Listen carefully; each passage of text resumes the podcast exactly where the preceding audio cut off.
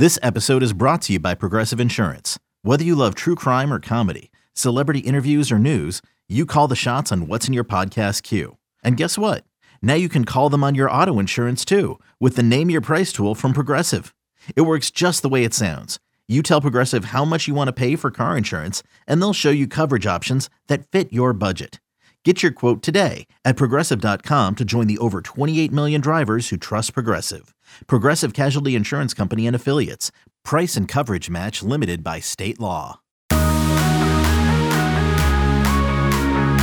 Welcome back in into the Lions 24 7 podcast. I am Tyler Donahue. He is Sean Fitz. And for the final time here in 2021, following a Big Ten game, it is a post game podcast edition of the Lions 24 7 podcast. Penn State falling on the road 30 to 27 in East Lansing. Michigan State scoring the first 14 points of this matchup, then taking advantage of some momentum swinging moments in the late third quarter, fourth quarter to seize control of this one. Sean, seven and five is the final result for a team that soared to five and zero oh in a number four spot in early national rankings, and clearly falling far short of the expectations that we had midseason. Uh, five losses in the final seven games, and for the first time since 03 04. It's back to back losing seasons in the Big Ten for consecutive years for these Nittany Lions. Yeah, uh, just turning on a dime in that Iowa game. You can uh, pin it down to one play, and that's where you find yourself uh, uh, starting the tailspin. Now they they did gather themselves, and you thought maybe eh, down the stretch you got a couple of wins there, you got a couple of, of quality games, but uh, could not do that on Saturday in East Lansing. Obviously, the conditions not uh, ideal for anybody, including Michigan State. So you don't have that excuse to, to fall back on. But this one, 30 to 27, uh, wrote here a real snowblower of a game, and there was the, plenty of that to go around. It was not uh, not great. Michigan State, who was uh, uh, rumored to be ridden with the flu, um, as Penn State was last weekend, did not seem to, to have as many ill effects. They seem to be actually pretty close to full strength. Kenneth Walker played, Jayden Reed both played. Both of them had a profound impact on the game. Penn State didn't have Rasheed Walker due to injury. Went back to Sean Clifford this week, but uh, eventually came up short. Uh, it was uh, it was back and forth pretty much all game, but uh, Penn State couldn't get out and make the plays when they needed to it was pretty fascinating how this one played out early because look, Stephen Brooks set set the stage for a pretty uh, underwhelming performance from the Spartans, and to their credit, they did not deliver one of those. 14 points in the first uh, first quarters, first quarter of this game, and and you look back at the first 11 matchups for Penn State this season, they did not allow a single touchdown to the opposing offense, and they gave up two in the first nine minutes, I believe it was, of this contest on Saturday. You're thinking, okay, well maybe they're the team that gets steamrolled. I mentioned a lot. Where's momentum? How could that play? What's the motivation going to be like if a team gets out to an early lead? Will the other team respond? And Penn State did. Jahan Dotson helped them do that. A couple big plays as usual, uh, putting the finishing touches on his Big Ten career. But ultimately, Sean, when the game mattered most, um, really all three phases of Penn State failed them. And that short yardage rushing inability that has plagued this team since the first quarter of game one at Wisconsin reared its ugly head again in a couple key moments. And uh, James Franklin pointed out very quickly today when the question came up the year's not over yet, but at least they finished the season, the regular season here, without producing a 100 yard rusher. I don't know if that would have saved the day today, but it is noteworthy through 12 games, 10 of them Power Five opponents two of them not.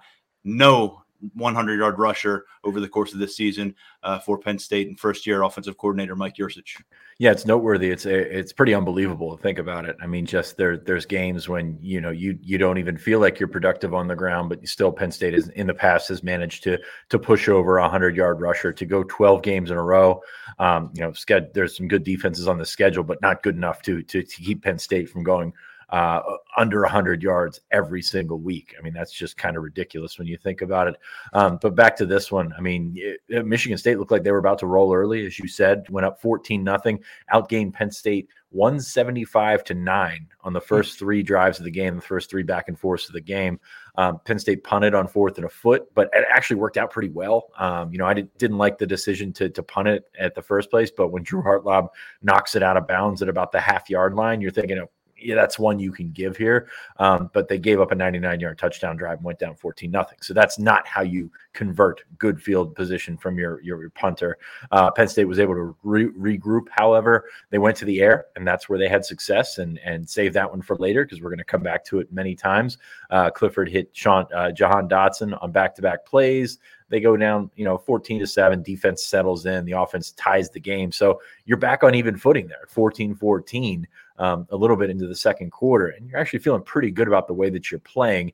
And given what you've seen from or heard from Michigan State in terms of the injuries, in terms of the flu, and in terms of things like that, you may be thinking you're about to break it. I, mean, I know it's a tie game, but you're, you're in a position where you've got the momentum and you can go out and you can sort of impose your will. Um, this is where it gets to um, the frustrating part and pretty much the story of the season for Penn State. James Franklin said two weeks ago that you can pick out about four to six plays for any given week.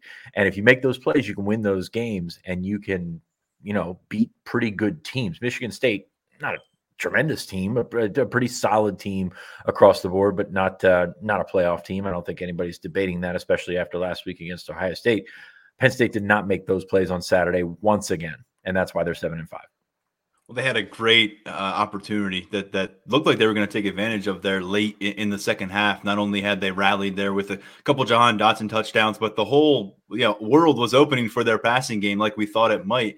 Considering Michigan State entered this matchup, giving up the most yards per pass, uh, you know, uh, per, per game uh, through the through the air than anyone in FBS football, and, and you think, okay, well, here it goes. It's not just Jahan Dotson, it's Keandre Lambert Smith getting involved a bit, Parker Washington making another fantastic catch during uh, that second touchdown drive, and felt like, okay, Penn State can probably go back to this well. The, the snow is a factor, but they are exploiting them through the air. Um, and, and it also looked like Penn State was about to take that uh, 17 take the 17 points to halftime right and get the ball uh, for the first possession of the second half and yet Jordan Stout uh, called upon, and, and, after the timeout, they wanted to milk all the time that they could. Franklin explained it, so Michigan State wouldn't have a lot to work with. But Stout missing the 27-yard field goal, he has a, a at least one miss uh, from the field goal range in five different Big Ten matchups, and, and now four of them have been narrow losses. Sean, so that has been an issue. He has been exceptional as a punter. He was only asked to punt three times today. Uh, he did a nice job downing that uh, with some help from his gunners. But as a place kicker, and we actually saw Jake Pinegar handling the, the very final snap of, of place kicking duties today on an extra point late. Unfortunately, Jordan Stout has fallen short of expectations that you maybe thought th- that you would have for him, considering he knocked away a three year starter in Jake Pinegar for that job. Well, you, you remember what he's done for Penn State since he's been here. He's absolutely been phenomenal in terms of the the, the facets, the punting facet, the the kickoff uh, facet, and then the long range field goal. The short range are the ones that are just giving him the trouble. I mean, you you missed the short one against uh, I believe it was Wisconsin to start the season, and it's just been I don't know if it's angles. I don't know what the deal is. I I know a lot of people have been talking about icing the kicker or whatever, but it seemed like that tight end or excuse me that timeout out uh, before the half was to to run as much clock down as possible and then have him kick the field goal, maybe clean it off a little bit. I mean, there's there's nothing about that kick that says that it was a mental thing or anything. He just flat out missed it. I mean, you know, that that was that, and that's the frustrating part with Jordan Stout. Before we got to that play, however, there was another uh, uh, another situation. The, the sack.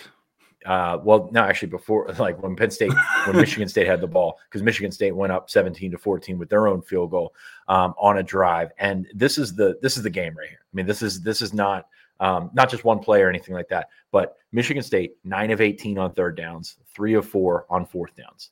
So okay, 50% on third downs. Uh, but th- those three big uh, fourth down conversions where you lost, where you eventually lost the game, they got a fourth and six after a penalty. It was fourth and one. They got fourth and six after the penalty.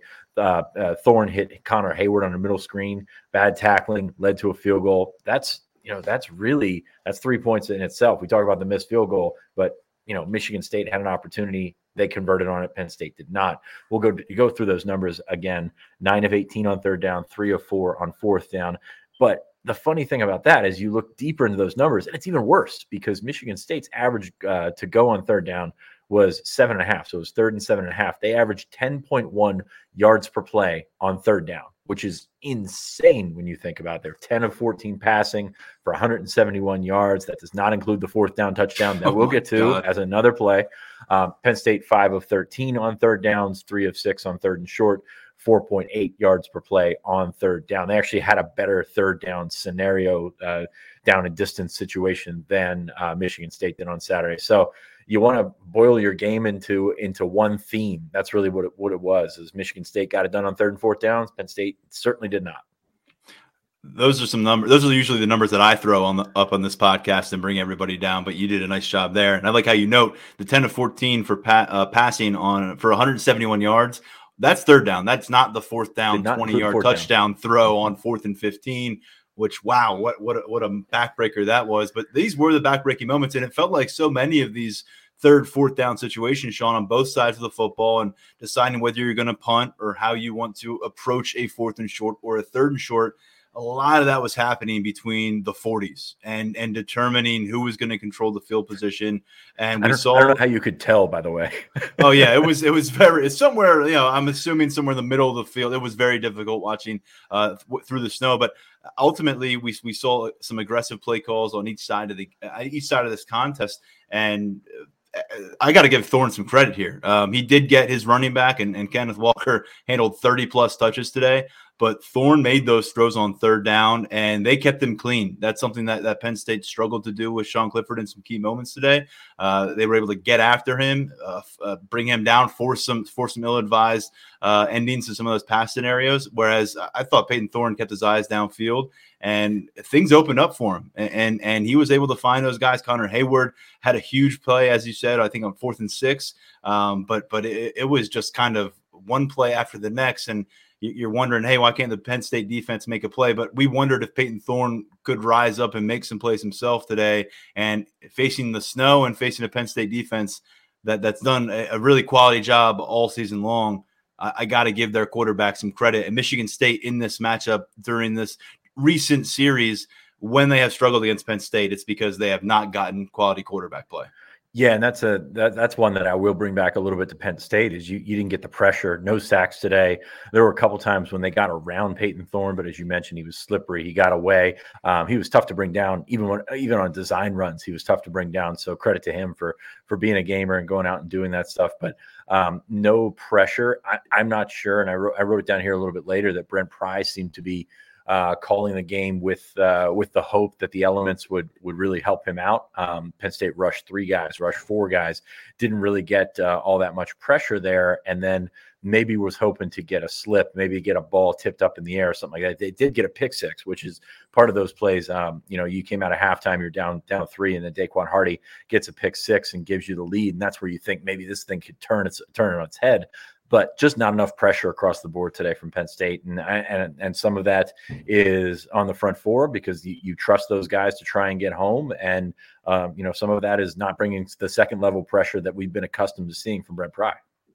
Yeah, I apologize. I, I skipped right over that, that, that crucial Michigan State go ahead drive that that broke the 14-14 tie and went right into. I know what a lot, of people were focusing in on was the missed field goal at the end of that second quarter. Um, but the, the, big missed opportunity, as you said, you know, you don't get that. You don't get the opportunity to sandwich those possessions into the second quarter, into the first, into the second half. I'm sorry, and it didn't matter. I mean, you still got away with it because you come up with this pick six for Hardy off of a, a really poor throw from from Payton Thorne, a bad decision and then you're thinking, okay, Penn State sees control here. Do we see the best of Michigan State in the first quarter? They got their punches. Are they a team right now? Is fatigue going to play a role? They've got the flu issues. They've got some injury issues. Is that going to play a role here? And, and ultimately, Penn State offensively couldn't put themselves in a position to gain separation and then couldn't put themselves in, in a situation to overcome the deficit once Michigan State was able to get back on the board. So what we've talked about all year is Penn State's running game, how you could not trust it, you could not go with that. This was the day to to abandon the running game. I know the the, the snow was out there, but the wind was not really a factor, and that's really what's going to change the uh, the passing game. The the worst possible thing I think could have happened uh, for Penn State's running game is they had moderate success. So Keyvone Lee takes a carry six yards. He takes a carry three yards. All of a sudden, you've got third and one. This offensive line, especially the interior, has not moved anyone off the ball all year. And then all of a sudden, you've got third and one. You've got fourth and one.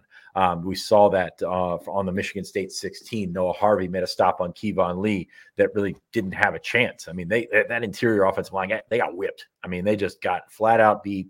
Um, not due to numbers. Michigan State was saying, "Here, run the ball, go for it. We, will put we'll put five or six guys in the box, and, and and you can beat us a little bit at a time." Because with Penn State's running game and Penn State's running backs, I don't think there was any threat of them getting beat big. You know, there was a 33 yard run by Keyvone Lee, an 18 yard run by Keyvone Lee but nobody was, you know, going to beat Kenneth Walker and run away from everybody. So I think that's the frustrating thing is they were just having enough success on the ground to give themselves some confidence that they could pick up those short yarded situations. And as we've seen all year, they did not. I mean, that's that that's uh, that that interior has been uh, that they've certainly. I, would say they've seen better days, but I'm not sure if that they that they have. Mike Miranda, um, I just you you don't see too many highlights from his season to see, uh, and I feel bad saying that, but it's it's been it's been rough to watch. You're going to see a lot of Penn State offensive linemen on the draft day highlights for Big Ten defenders next April. Unfortunately, that's the way it's going to go after this season. I did that on this afternoon, early evening in East Lansing, and, and there was uh, a bit of a change up there in the second half. Sean, we saw Landon Tengwall enter, enter the contest, playing some left tackle. That's where Bryce Effner uh, had started the matchup with Rasheed Walker out for the second consecutive game. Walker did travel with the program up to Michigan State. He was out there with the team, but did not suit up. Um, so, look, we, we saw Miranda back in at center. That meant Juice Scruggs back at right guard. Uh, and meant Eric Wilson was still your left left guard, and, and Caden Wallace at right tackle. So same old, same old, minus Rasheed Walker. And unfortunately, same old, same old, and how the scenarios played out. There was a moment there where Miranda was looking for help on the first offensive possession on third down for Penn State in the second half. And looked to uh, his right, Juice Scruggs was about four yards away, handling another defender. And Sean Clifford got swallowed up in the backfield, and you had offensive linemen looking back at him, kind of wondering what just went wrong. And man, that that has played out time and time again for Penn State. The communication issue, uh, it feels like the interior going all the way back to the earliest stages of this Wisconsin matchup, just unable to handle some of these stunts. And and for whatever reason, uh, when that turns into a sieve, Sean Clifford right now, um, he's a bullseye, and and he's a guy that just is not capable of carrying your offense uh, as a runner. And you know, we saw that again today. Yeah, and, and he ha- hangs on the ball too long. I mean, he, you've got that as well. I mean, he, he made a, a tremendous play habit, habit, at the habit. very end. Uh, I think the, the frustrating part about watching this team week in and week out is you see elements of that tape from the Wisconsin game, as you mentioned, with uh, with the stunts and things like that. The Illinois game with the running game that try, trying to uh, backfold and, and, and do some things where they they you know force you to pursue, and and that's been a problem for Penn State. Um, so I just think that that's the frustrating thing is you keep seeing these things pop up, and that's you know something you can throw at the coaches, something you throw at the players. I mean, God knows there's enough blame to be thrown around today. I've got a really really long rundown here, uh, much longer than we usually do for a post game, but uh, you know it's not all on the offense this time, so I guess that maybe helps with that. Um, but yeah, you've got Penn State in a situation where they feel like maybe they're they're confident in running the ball. You had the, the drive after the fourth and one where they got stoned. You had the same situation. Keyvone Lee got nine yards. They couldn't get ten, and and then he fumbled, and that's. Uh, um, eh, really just an unbelievable turn of events, and uh, that that that set the stage for the biggest play in the game. And I know that uh, you know you, you, talk about uh, you talk about the stops and you talk about some of th- these things, but fourth and fifteen on the twenty from a, for a team against or a team like Michigan State that runs the ball so well, and they're fine passing the ball, but that's not where your big threat is, and your strength is your secondary and you hit uh, Jayden Reed for a 20 yard touchdown. Great throw, great catch. Coverage was okay, but just can't happen. No, that was. I mean, you think about fourth and fifteen? That that big Luketa, um, bringing him down for a loss of eight, I think it was. And normally you think, okay, well that's gonna probably make them bring, send out the field goal unit. But then you remember they had no field goal unit at this stage, especially from beyond extra point range. It seemed for the Spartans. So it really felt like this is going to be a Hail Mary from the 20, uh, which is not something you normally see. And they pulled it off. And it was a hell of a throw, a hell of a catch. John Dixon got posterized, unfortunately for him, but that's the way it worked out in that scenario. And when you think about the, the, the couple touchdown drives here that they were able to orchestrate, obviously that is the play you're going to remember for a long time from the Spartans in, match, in this matchup. But they had that really, really long drive, Sean, uh, mm-hmm. to, to, to, take the lead in this matchup. After the pick six, I thought it was a strong response. You think you might have this Michigan State offense figured out, putting the pressure on them. Very next play after the pick six, Kenneth Walker goes for 27 yards. He wasn't getting you 10, 12 yards every single carry, but he had his moments in this game, and he certainly made made all the difference that you would anticipate him being available versus maybe not being available, like we talked about. But at the end of, of the this drive. Um, they score off the uh, pass interference. Another one on Joey Porter Jr. It took a couple. I know that's become a, a real thorn in the side of a lot of people, uh, including this defensive backfield. I'd imagine. Unfortunately, it's been popping up time and time again, and uh, that ended up breathing some fresh life into Michigan State's um, uh, opportunity. There, it was third and thirteen play. Pass interference is thrown, and two plays, uh, three plays later, you've got Thorne getting pushed into the end zone with some help from his teammates, and that was a lead they would not relinquish that drive, I thought, while it was a great response from the Spartans, really difficult because there were several moments. There was a fourth and three, a third and 14, a third and 12, a third and 13. Penn State couldn't get off the field defensively. And going to your point, Michigan State continued to convert in those key situations. And to me, that's where it became clear nope, Penn State's not going to take the momentum and run with it after that pick six. They're going to have to go back and forth and exchange some blows uh, with this Michigan State squad. The Spartans had a few more haymakers. Penn State ran out of them pretty fast. Yeah, and it's not just you know third and thirteen, and, and you're giving up a 15 yard pass or something like that. Michigan State putting them position to get a third and or to get a fourth and five or a fourth and six out of that, and then picking up the yards that they need. So Michigan State, to their credit, did a lot of good things uh, to convert on those downs and, and really made went out and made the plays. You, I think you inadvertently made a point uh, as well about uh, Penn State when talking about Michigan State's field goal unit uh, where they did not go for the uh, did not go for the field goal from the 20 that was kind of the same situation with with Penn State when they were on the 16, fourth and one. Typically, you kick a field goal in that situation, a 33 yarder, which is certainly doable. Um, Penn State just did not have the confidence in their kicking game. Uh, they missed the extra point. Uh, that, that, was after the the Hardy pick six, I believe. Um, so yeah, you, you don't have much confidence in Jordan Stout. You eventually switched to Jake Pinegar, but that certainly played a role into uh, making that decision going forward on fourth and one, getting stoned. Um, and, and then the next drive when Keyvone Lee fumbled, I mean, you just kind of it, it, it, all this stuff just kind of picks up dust and, and keeps going and keeps going and snowballs its way. And then all of a sudden you've got basically a, a, a, total collapse because you give up the fourth and 15 on the for you give up a 20 yard score. Then uh, john lovett who has turned into a liability um, I, I, I, feel bad saying it um, but has turned into a liability for penn state because he can't hold on to the football um, you know, just basically diving into a pile, fumbling the ball. Um, and there goes your clock. I mean, Michigan State didn't score, but there goes the the opportunity that you would have had to uh, to, to to get it back and to make put yourself into a normal comeback situation. It was just a, a stretch of adversity that Penn State just couldn't dig itself out of. And, and at every turn, something was going wrong. And, and it was that, that fourth and 15 throw, of course, that was the ultimate backbreaker. But to follow that up directly by the fumble and to have that preceded, uh, and, and that being the, the fourth and 15 touchdown, preceded by that third and one fumble. Um, and and and just moments before you've got Keyvone Lee getting stuffed again inside the, the red zone. You come up empty in the red zone again. Um, and it just felt like what four to six plays, James Franklin said. Were, they, were they 0 for 4, 0 for 6 on the trying to make those plays today? It felt like it. I mean, it's it's tough to say because you can you can lump the Hardy um, thing in there. You can lump. Oh, yeah, right. The, yeah, you know, yeah. you know, the touchdowns to Dotson. The the problem is that we're we're only going to see the plays they didn't make and lump them in mm-hmm. there as the, as plays they didn't make. So there there were plays that they made.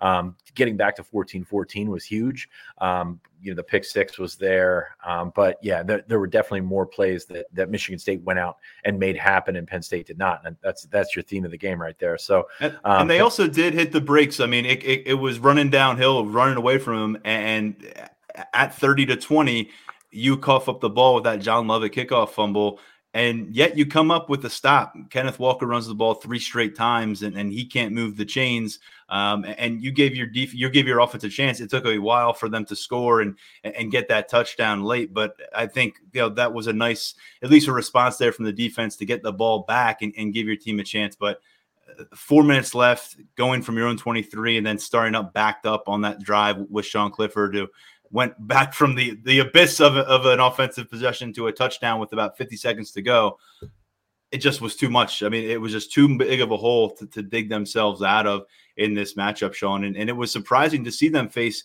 a 10 point hole because it just felt like a game where penn state one way or the other I just had a feeling they were going to handle their business, and maybe that's because I picked them to win by 11, so I was giving them the benefit of the doubt. But the further and further along it went, it's I, I was thinking, if this Michigan State team was supposed to show up and, and not be ready to go, uh, well, they didn't get the memo because they showed up and, and they made the plays they needed to, and ultimately, that in the clutchest moments of this matchup, they looked like the 10 win team. Penn State looked like a seven win team. Las Vegas got this one wrong, and, and so do we. Yeah, and and the, the thing about that, Penn State hasn't had an avalanche collapse like that. They no. they've had bad games. I mean, they've they've been a bad football team at times this year, but it hasn't been where you just stack up missed opportunity or turnover or something like that. And you know that that that's kind of what happened today, and, and it got away from them. You mentioned the late stop turning into a touchdown, you know, a touchdown drive. We haven't seen a ton of that either this year. I mean, the, the complementary uh, football aspect has been has been very much off for Penn State. So that's that's been frustrating to see. Um, but uh, you've got a situation there, and I'm, I'll go back to the offense because it's probably the easiest ones to go after. But Penn State's a passing team. Penn State is a, is a team that has had all of his of, of its offensive success, which has been fairly limited. Uh, you know, let's be honest here. You put up some stats afterwards that you know this has not been a very good offense, but when they've been clicking, it's been big plays through the passing game. They did that with Jahan Dotson in the first half. I thought Parker Washington played a good game. Brenton Strange got back involved today, so some some good things from the passing game and then you just get a little bit of confidence in that running game, which is obviously subpar, um, especially going against a, a, team like Michigan State that runs the football so well, and you just completely abandon it for two straight drives, and you, you can't you can't do that. Mike Yurcich has got to know better than that. Yeah, Jahan Dotson, eight catches, 137 yards, two touchdowns, 11 targets according to the official stat sheet. Um, I don't think he had enough for Parker Washington. Five targets, four catches for 60 yards. Felt, felt like there was some opportunities left on the table for his day. There's a lot of involvement for Keyvone Lee here, Sean. 20 total touches uh, on the day for him. He got to, uh, let's say, 112 total yards with those touches. Practically nobody else out of that offensive backfield was utilized. Um, but this is a team, Michigan State, doesn't matter who they were really playing this year. They were lit up downfield, and you saw it happening again in the second quarter um, as as Penn State was was starting to pile up their own points. I guess late first, early second.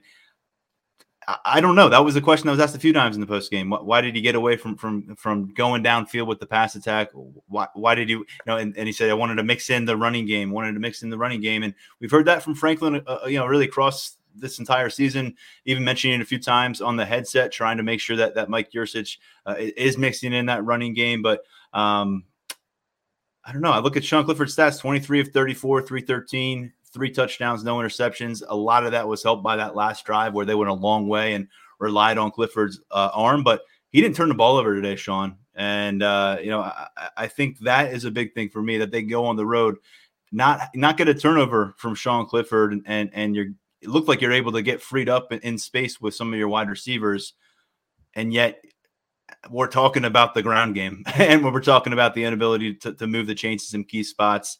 Um, and uh, deja vu, it's just deja vu over and over and over. And it just, it's, it's hard to kind of say that you saw meaningful progression um, from this offense in some very, very distinct areas um, over the course of the second half of this season as the losses started to pile up. Yeah, we we had some criticism for Mike Yurcich a couple of weeks ago, where and actually the whole staff, where it looked as if they were trying to outcoach everyone around them and just make the just be the, the smartest guy in the room. Um, I don't think he tried to do that today. But you, when you try to establish your offense as something that it isn't, and clearly isn't, and hasn't been, and clearly was not going to be, that's when you that's that's when you get in trouble. I mean, they they they sort of reverse the script that we're used to, but I mean, the script that we were used to probably would have worked. It worked when you used it today, when you were throwing the throwing the ball around. Like I said, Dotson, Washington, those guys uh, certainly came up big for Penn State in, in certain spots. I, I, know you had some stats um, after the game in terms of average points and things like that, but the offense, man, it just uh, completely fell short. And, and, really, for for the fifth time this season, or probably the fourth time this season, you're probably expecting a loss against Ohio State. But for the fourth time this season, you found yourself in a position where you get a late score, you get uh, you you get four, excuse me, you get seven instead of three, or or something like that, and you put yourself in a position to win a ball game. And yet again, Penn State now seven and five. Yet again, you just keep falling back on the same thing. Yeah, and I, I, know there's been a lot of offensive coordinators here lately. Uh, what is it? Three in the last four years, right now. Um, but uh, I guess three in the last three years, um, and and four in the last six. But when you look at, at uh, names aside, just do uh, just look at the resume a little bit here and what 2021 has looked like. And there's a lot more numbers you can throw at it, and there's a lot more flattery numbers I'm sure that you can find from Mike Yurcich. But these are just some kind of nuts and bolts numbers that you know kind of define whether a team's going to have success or not. Penn State did not produce 30 plus offensive points in any of its 10 games against a Power Five opponent uh, this season, Sean. Penn State lost its five games, going to 7 5 by a total of 21 combined points. In those losses, offensively, the Lions scored 20 points, 24 points, 17 points, 20 points, and 18 points. And that 18 point performance required nine overtime periods to get to 18. And as we know, and as we've we've kind of alarmingly referenced earlier, no 100 yard rusher out of this offensive backfield in 12 total games. Buzz aside, recruiting aside, track record aside, past quarterbacks aside, past offenses aside, look at what we've got in a vacuum of time here for Penn State's offense in 2021 and remind yourself about the move that was made in January, why it was made. And you get here and you wonder, how does James Franklin really feel about how things went down uh, about his offense and what exactly was he looking for and how much did he impact maybe what we saw? I think that's a lot of what people are wondering. How much was this Mike Yurcich? How much was this Mike Yurcich blended with a little James Franklin or a lot of James Franklin? And at the end of the day, I think you look at what Kirk Ciarrocca did, you look at Ricky Rahne did, did it's hard not to, to view this one and, and kind of think, wow, what a thud of a year. Sean Clifford took some steps forward, but kind of finished you know, uh, not you, you, we aren't talking about Sean Clifford week 12 the way we were week five by any stretch of the imagination. And as I said a few weeks ago, it's not enough right now for James Franklin and Mike Yurcich, especially since Sean Clifford is 23 and, and we think probably leaving the program. Not really enough to say, hang your hat and say it was a success. Look what we did with Sean Clifford from year one to year or from year three to year four in his career.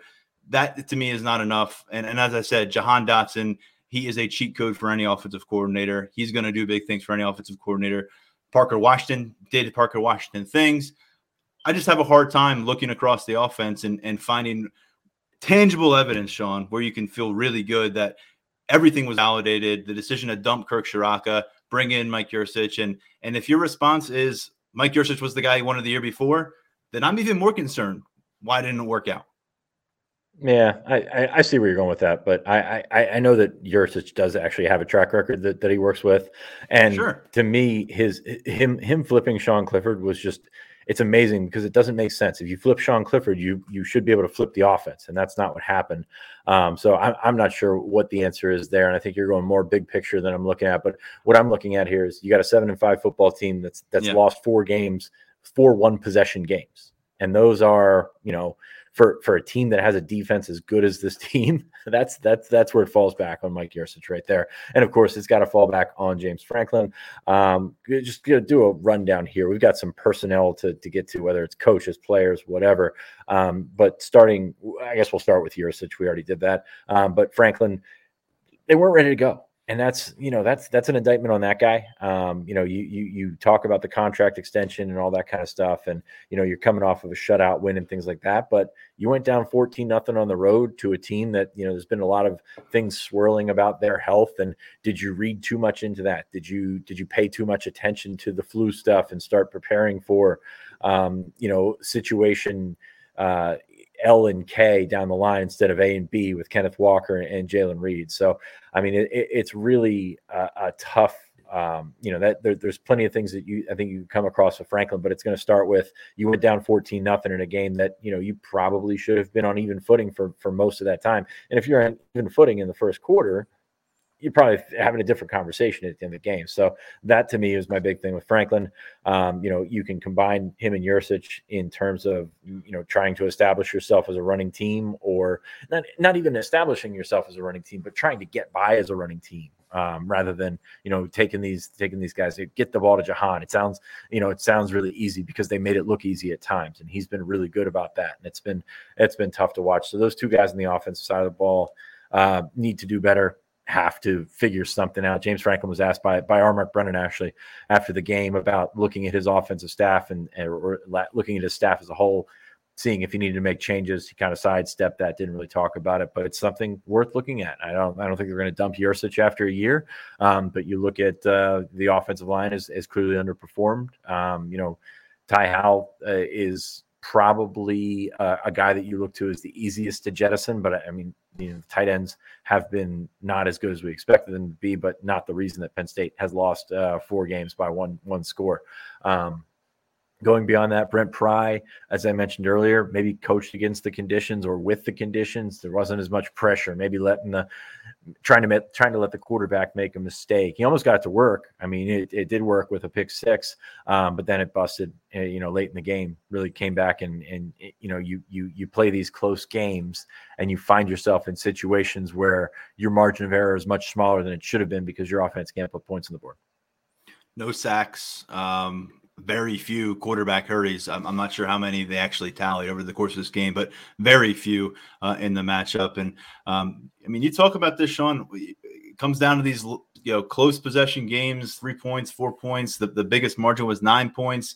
I think that's going to lead a lot of people after those kind of matchups to look at the very top, and it's James Franklin and a lot of folks coming out of this one. If you were waiting to see what happened against Michigan State to determine whether you were in favor or against of James Franklin sticking around for a 10 year contract, eh, it's probably the wrong conversation to have. But I mean, isn't this ultimately a referendum on James Franklin? Hey, the contract is there. Clearly, the stability is there. He's got the security.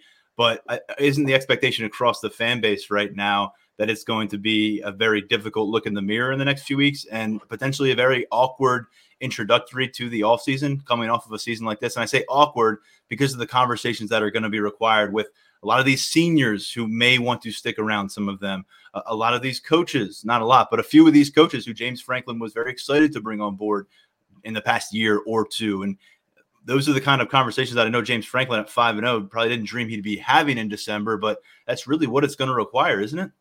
Yeah, I think so. I mean, you you're in a situation where you lost five games for the second year in a row. And I know, you know, COVID is COVID year is COVID year, but still seven and five is, is short of expectations, four and five in the Big Ten. And I know how they got there was was unenviable, especially with the injury to Clifford in the middle of the season and these games that you should have won. But at the end of the day, games that you should have won are still losses. You know, it's uh, that's really when you look back on it, there's not much you can do um, to to change that and spin that and and and find it uh, find yourself going off in another direction. Um, player stuff today as we wrap up here. Uh, Jordan Stout's a wonderful punter, a tremendous kickoff man. Hasn't gotten it done as a field goal kicker. I mean, it's been it's been tough to watch. Uh, you know, missing the short ones when you're talking about this guy was a certainly a bomber and and did some special things early in his career. Uh, maybe all three was too much. Uh, maybe you go to Pinegar, even though you've uh, you've redshirted him, he's still got four games to play. I, I don't know. That's that's been tough to watch. Uh, Sean Clifford, uh, as you mentioned, 23 of 34, 313, and three touchdowns. Held onto the ball too long a couple times. Took four sacks. Um, thought he held back a couple of times when he can scram- when he scrambled. And, and and really, this has been the second half of the season for Sean Clifford. Is a, a cautious approach to a lot of things, and that's not how Sean Clifford plays, and that's not when Sean Clifford is at his best. And was this it for Sean Clifford in the Big Ten? The time will tell. I think we'll know pretty soon. They've got a bowl game coming up. Obviously, no Christian Veilleux involved um, on the field today, and he's a guy who stirred some imagination last week. So uh, we'll find out. But uh, if, if it was um, a heck of a drive, uh, and it required some some scrambling, but you're right. This was the second half version of Sean Clifford. It wasn't 2020 Sean Clifford by any stretch of the imagination. I'm not going to throw that label on him, but it wasn't the first half guy that you felt like could lead you to some wins. It felt like he needed more support, more complimentary football since that injury, whatever he was dealing with. And that complimentary football just wasn't there to provide a kind of cushion. And let's face it, neither was the run game at any juncture. And, and, and that bit them in a big way. Well, he's he's at his best when he's moving and shaking and doing some things, yeah. and and and he was doing that what uh, all up until the second quarter of the Iowa game obviously a terrible situation in terms of the injury there, which kind of, you know, you, that's where you start that pitfall or whatever the waterfall or whatever you want to call it uh, for the 2021 season, and that's how you end up seven and five. And that's really unfortunate that it that so much of that falls on his shoulders when you can talk about the criticism of the quarterback room as a whole of of, of trying to figure all that stuff out, which is not a you know it's not a conversation for a post game podcast. But again, w- when you go out and you say things over and over again in terms of he's a warrior, has gone out and battled and things like that. That stuff's great. Um, but in a, in a losing effort, it's it's kind of just talking at times, and I feel bad saying that. Um, but that's really kind of where it's at with Sean Clifford right now. And is is he the guy that gets you over the hump? We'll, we'll talk about a potential six year and things like that. But it, it, it's really um, it's, it's really unfortunate to see it played out this way because you you talk to him after the game and you you, you feel you, you just genuinely feel for him um, in terms of the, the, the effort that he's put in to get back where he needed to be. And you know, he's he's done a lot of things to uh, to to make this team sort of rally around him, but you, keep coming up short, and that's that's really unfortunate to see. Uh, moving down the list on the defensive side of the ball. Brandon Smith, man, I just uh, you you keep seeing the same things over and over again, and that's really tough. I mean, tremendously talented kids, got all the measurables and and the testing numbers and all that kind of stuff in the world, but you know he's he's got guys running past him every week and that's tough to watch. Um, you know it's his simple breakdown stuff.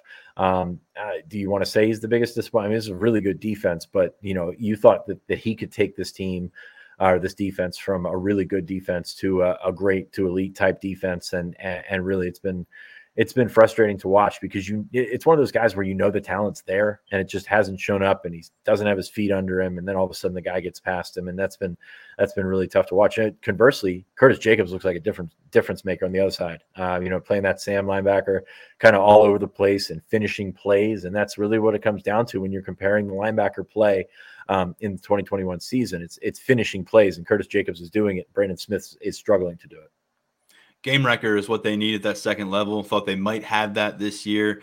Um, hasn't materialized that way over the course of these 12 games consistently enough to, to, to label anybody a game wrecker in that linebacker group.